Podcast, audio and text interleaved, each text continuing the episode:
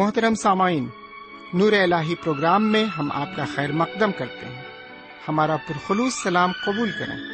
ہمیں امید ہے آپ خداوند کے فضل و کرم سے پوری طرح بخیر و شادمان ہوں گے۔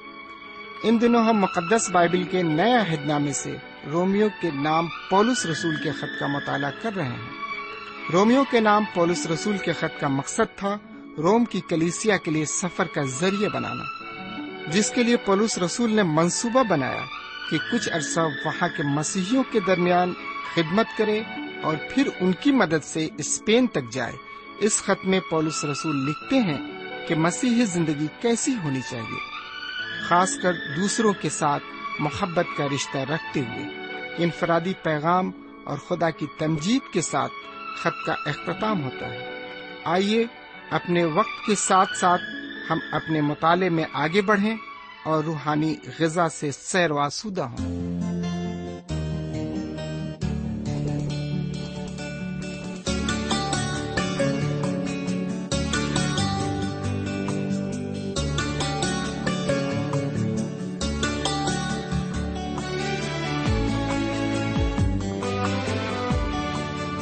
O Lord, rebuke me not in thine anger, neither chasten me in thy hot displeasure.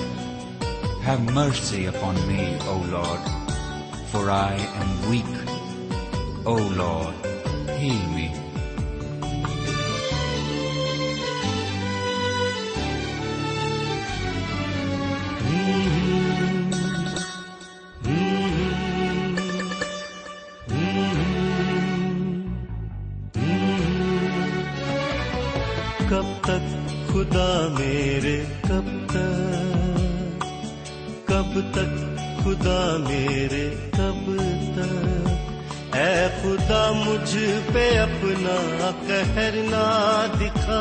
اب تو مجھ پہ رحم کر کے میں مر چلا، مجھ کو دے دے شفا، مجھ کو دے دے شفا، بے قراری میری جاں کی بڑھتی رہے گی یہ کب تک خدا میرے، کب تک، کب تک خدا میرے، کب تک۔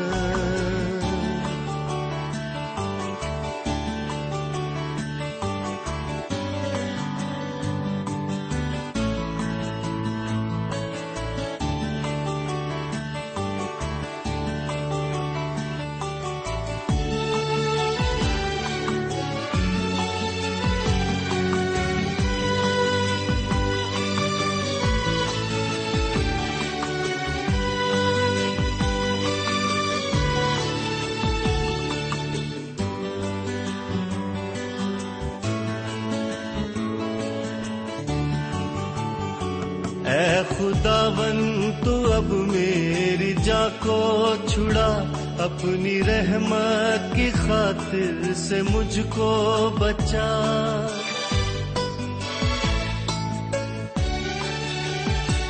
اے خداون تو اب میری جاں کو چھڑا، اپنی رحمت کی خاطر سے مجھ کو بچا، مر کے کیسے کروں گا تجھے یاد میں، قبر میں شکر کیسے کروں گا ادا، میں تو کرہات کرہات تھک ہی گیا، اور کب تک خدا میرے، کب تک، کب تک خدا میرے، کب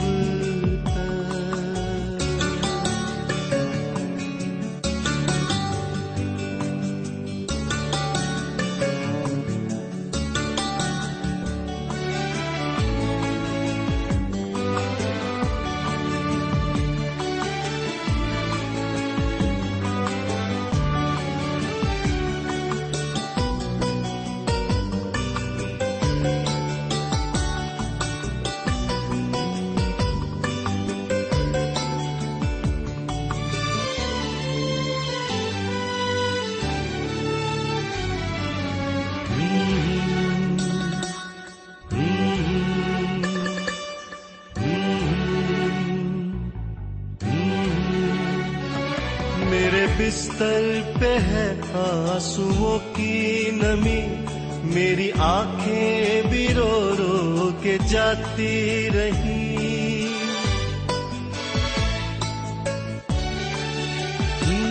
میرے بستر پہ ہے آنسوؤں کی نمی، میری آنکھیں بھی رو رو کے جاتی رہی. اے میرے دشمنوں تم یہ سن لو ذرا، میرے مالک نے سن لی ہے میری دعا. ہے وہ دشمن میرے بے قرار اور شرمندہ، رحمت خدا تیری رحمت، رحمت خدا تیری رحمت، رحمت خدا تیری رحمت، رحمت خدا تیری رحمت. خدا کے کلام کو لے کر ایک بار پھر آپ کے درمیان حاضر ہوں. سلام قبول فرمائیے. امید ہے کہ آپ آج بھی پوری طرح خیریت سے ہیں اور خدا کا کلام سننے کے لیے بے صبری کے ساتھ ریڈیو کے پاس تشریف فرما ہے. سامعین، جس طرح آپ کو اس بے صبری کے ساتھ اس کلام کو سننے کا انتظار رہتا ہے، مجھے بھی بڑی بے صبری کے ساتھ آپ سے کلام کے ذریعے بات چیت کرنے کا انتظار رہتا ہے، اور اس موقع کو میں بڑا ہی خوش نصیب موقع سمجھتا ہوں کہ میں سب کچھ چھوڑ کر آپ سے مخاطب ہو سکتا ہوں. میں نے آپ کی شکل و صورت ضرور نہیں دیکھی ہے، لیکن ایک شکل ضرور ابھر کر سامنے آتی ہے اور میں اس سے باتیں کرنے لگتا ہوں. سامعین، تو آئیے پھر اسی خیال کو مد نظر رکھتے ہوئے ہم آج کا مطالعہ شروع کرتے ہیں، اور اس مطالعے کے ذریعے سیکھتے ہیں کہ خداوند تعالی ہمیں آج کیا سکھانا چاہتا ہے، کیا نصیحت دینا چاہتا ہے. تو آئیے اس سے پہلے کہ ہم آگے بڑھیں، ہم اپنے حسب معمول ایک چھوٹی سی دعا مانگ لیں. ہم دعا کریں. ہمارے پاک پروردگار رب العالمین، ہم تیرے تہ دل سے شکر گزار ہیں کہ تو نے ہمیں زندگی عطا فرمائی ہے، زندگی میں تمام نعمتیں عطا فرمائی ہیں، اور تو نے ہمیں سلامتی بخشی ہے. ہم شکر گزار ہیں ان تمام برکتوں کے لیے. شکر گزار ہیں ساتھ ہی ساتھ کہ تو نے ہمیں یہ بھی شرف دیا ہے کہ ہم روحانی طور پر بھی اپنے آپ کو مضبوط کر سکتے ہیں، ہم اپنا ایمان مکمل اور پختہ کر سکتے ہیں، اور اس میں بھی تو نے ہماری بڑی مدد فرمائی ہے. ہم تجھ سے دعا کرتے ہیں کہ آج جب ہم تیرا کلام سنتے ہیں، تیرا کلام ہماری زندگی سے بات چیت کرے اور اس میں پوری طرح سے اتر جائے، اور اسی کے مطابق ہم اپنی زندگی بھی ڈھال سکیں. یہ دعا ہم اپنے حضور کریم جناب سیدنا یسوع مسیح کے وسیلے سے مانگتے ہیں، آمین. سامعین، آج کی تقریر کا آغاز کرنے سے قبل میں آپ کو دوبارہ یہ بتانا چاہوں گا کہ گزشتہ مطالعے کے دوران ہم نے مومنوں اور حکومت کے رشتے پر روشنی ڈالی تھی. ہم نے بتایا تھا کہ ہر ایک حکومت خدا کی طرف سے قائم ہوئی ہے، حکمراں اور حاکم خدا کی جانب سے تعینات ہوتے ہیں.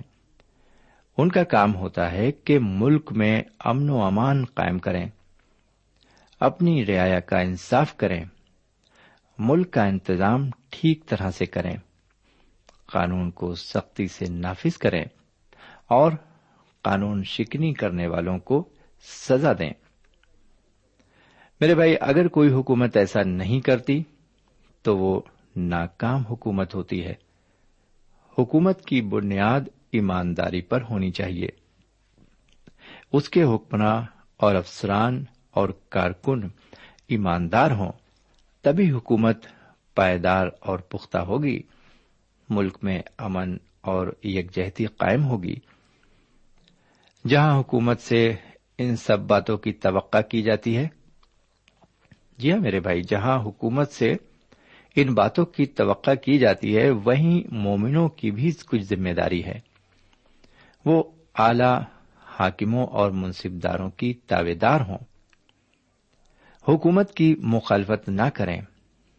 جی ہاں، مومنوں سے بھی یہی توقع کی جاتی ہے. لیکن اگر حکومت میں بدعنوانی اور بے ایمانی دکھائی پڑتی ہے تو وہ اس کی مخالفت بھی کریں.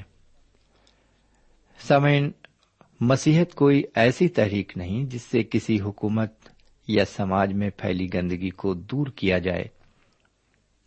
اس کا کام ہے کہ خدا کے کلام کے ذریعے انسان کو نجات کا پیغام سنائے. میرے پیارے بھائی بہن اور میرے پیارے بزرگ، جب ہمارے دلوں میں خدا کا خوف پیدا ہوگا اور ہمیں اچھے اور برے کی تمیز ہوگی تو سماج خود بخود برائی سے پاک ہوگا. اور جب ایک اچھا اور تندرست سماج ہوگا تو سماج سے آنے والے رہنما بھی اچھے اور خدا سے خوف کھانے والے ہوں گے. ایک اچھی اور پائیدار حکومت قائم ہوگی.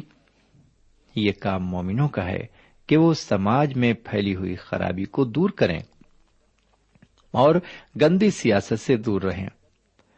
اس سے قبل کہ آج کے مطالعے کا آغاز ہو، میں آپ کی خدمت میں پانچویں آیت سے لے کر ساتویں آیت تک عبارت کو رکھتا ہوں. تیرہویں باب کی پانچویں آیت سے ساتویں آیت تک یہاں اس طرح لکھا ہوا ہے، پس تابعدار رہنا نہ صرف غضب کے ڈر سے ضرور ہے بلکہ دل بھی یہی گواہی دیتا ہے. تم اسی لیے خراج بھی دیتے ہو کہ وہ خدا کے خادم ہیں اور اس خاص کام میں ہمیشہ مشغول رہتے ہیں. سب کا حق ادا کرو، جس کو خراج چاہیے خراج دو، جس کو محصول چاہیے محصول، جس سے ڈرنا چاہیے اس سے ڈرو، جس کی عزت کرنا چاہیے اس کی عزت کرو. سامعین، یہ عبارت ہم مسیحوں کو یہ سکھاتی ہے کہ ہم ملک کے قانون کی عزت کریں اور اسے مانیں، اس لیے نہیں کہ ہمارا انصاف ہوگا. ہم مجرم ٹھہرائے جائیں گے اور ہمیں جرمانہ دینا ہوگا، بلکہ ہمارا ضمیر یہ کہتا ہے کہ ہم ملک کے وفادار رہیں اور قانون کو عزت دیں. میرے پیارے بھائی بہن، یہ بات اور ہے کہ ہم حکومت کو جو پیسہ اور ٹیکس یا جزیے کی شکل میں دیتے ہیں، اس کا حکومت اور اس کے کارکن غلط ڈھنگ سے استعمال کرتے ہیں اور ہمیں دکھ پہنچاتے ہیں، یہ ایک الگ بات ہے. سامعین، چھٹی آیت کی عبارت میں لکھا گیا ہے کہ وہ خدا کے خادم ہیں. اس کا صاف مطلب ہے کہ حکومتیں اور اس کے حکمراں خدا کی طرف سے منتخب ہوتے ہیں، حالانکہ ان کا مذہبی کاموں میں کوئی دخل نہیں ہوتا، پھر بھی اس عہدے پر وہ خدا کی طرف سے تعینات ہوتے ہیں. اس لیے حاکم کو ٹیکس یا جزیہ دینا جائز اور لازم ہے. آج کے دور میں اس بات کی ضرورت ہے کہ کوئی آسمانی بیداری نازل ہو. میں ان لوگوں سے بیزار ہوں جو مگر مچھ کے آنسو بہاتے ہیں. آپ نے ایلس ان ونڈر لینڈ کی کہانی ضرور سنی ہوگی. اس میں دو کردار ہیں، یہ دونوں سمندر کے کنارے چلتے ہوئے یہ شکایت کرتے ہیں کہ وہاں ریت کی اور گھونگوں کی دونوں کی کمی ہے، جس سے وہ پیٹ بھر کھا نہیں سکتے، پھر بھی وہ لگاتار کھاتے جا رہے ہیں. یہی حالت بے ایمانی کی چاروں طرف دکھائی پڑ رہی ہے. پھر بھی مومنوں کی ذمہ داری ہے کہ وہ حکومت کے تابع دار اور فرما بردار رہیں.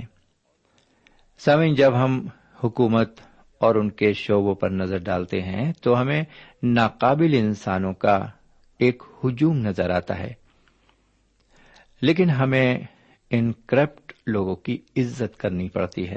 جی ہاں، ہم ان برے لوگوں کی بھی عزت کرتے ہیں. فوج میں فوجیوں کی وردی کی عزت کرنا سکھایا جاتا ہے، حالانکہ وہاں بھی کچھ کمیاں ہیں جن کی وردی کو لوگ عزت دینا پسند نہیں کرتے. میرے بھائی، ہمیں عہدے کی عزت تو کرنی ہی ہے.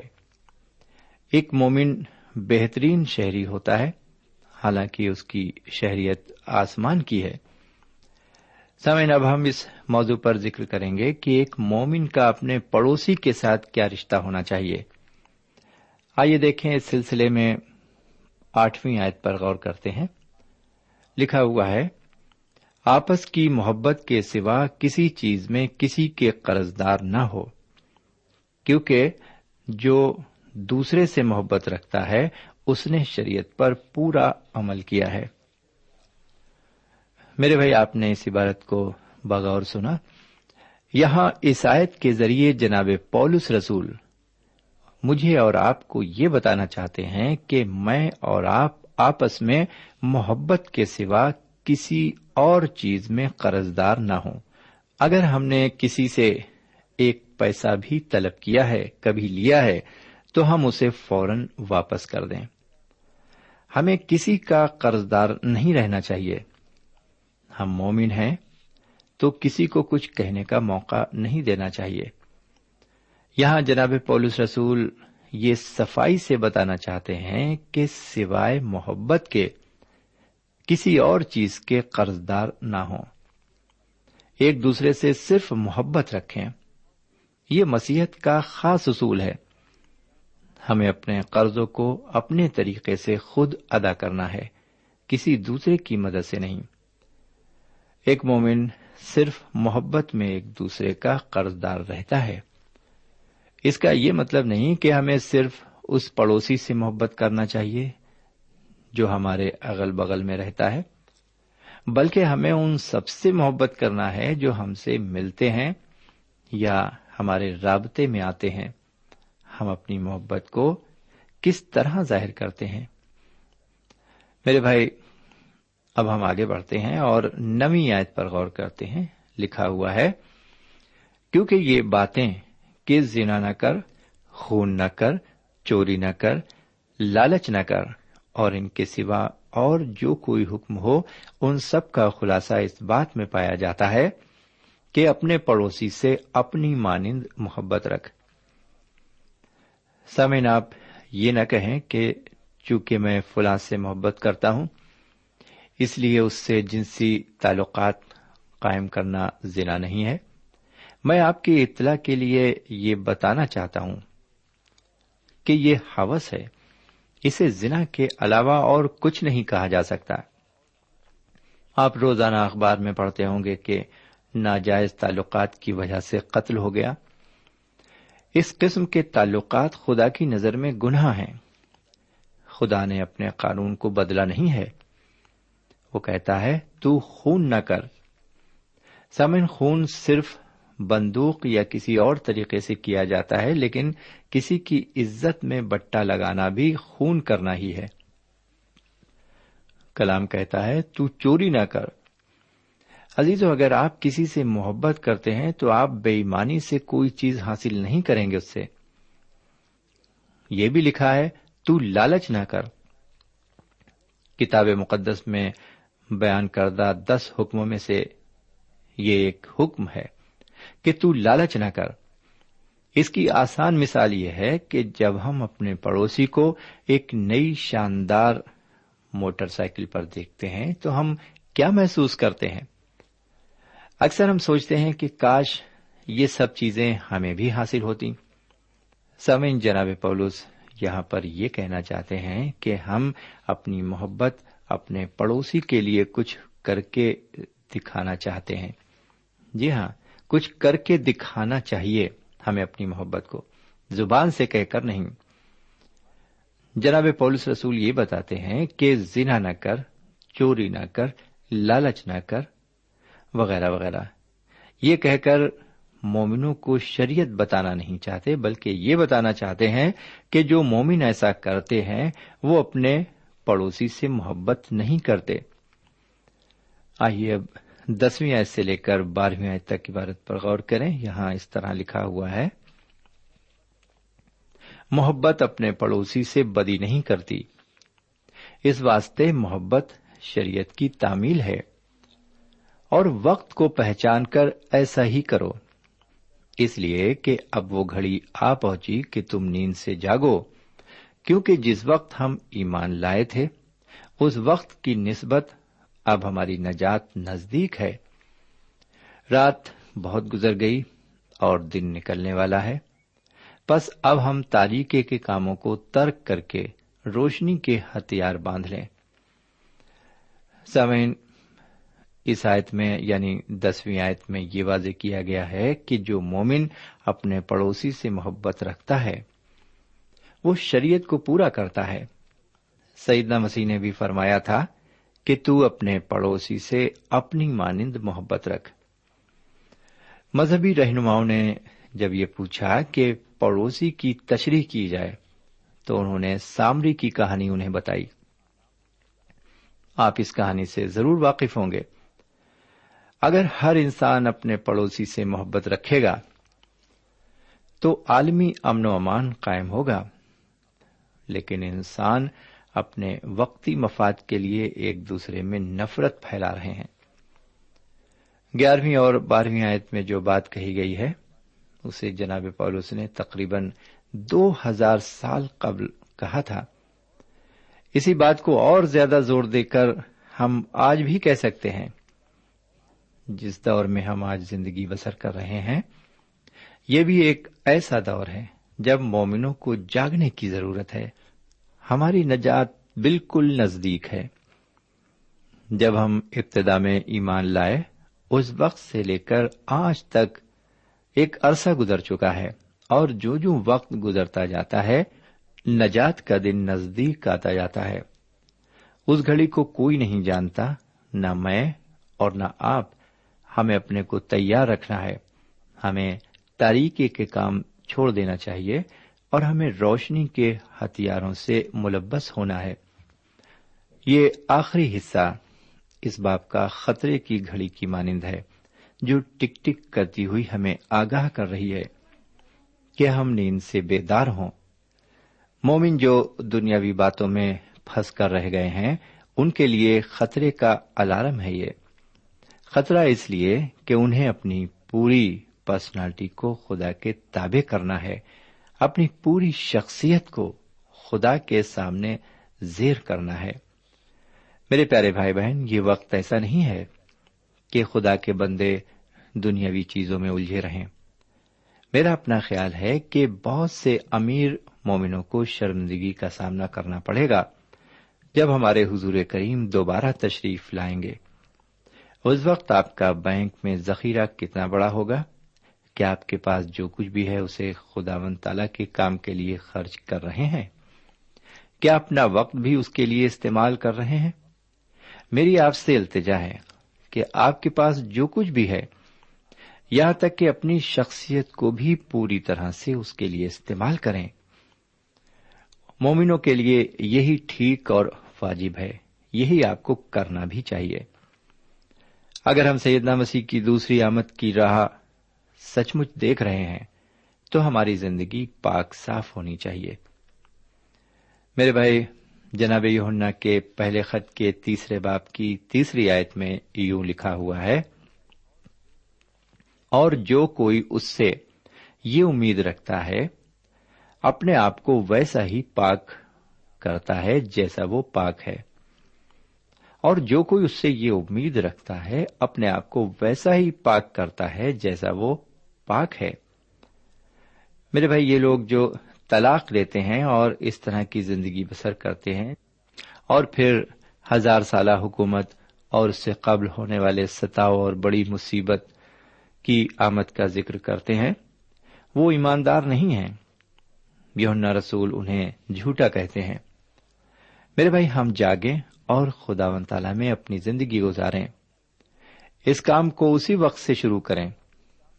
اب میں آخری دعایت کو آپ کے خدمت میں رکھتا ہوں۔ یہاں لکھا ہوا ہے تیرہویں اور چودہویں آیت میں، جیسا دن کو دستور ہے شائستگی سے چلیں، نہ کہ ناچ رنگ اور نشے بازی سے، نہ زناکاری اور شہوت پرستی سے، اور نہ جھگڑے اور حسد سے، بلکہ خداوند یسوع مسیح کو پہن لو اور جسم کی خواہشوں کی تدبیریں نہ کرو۔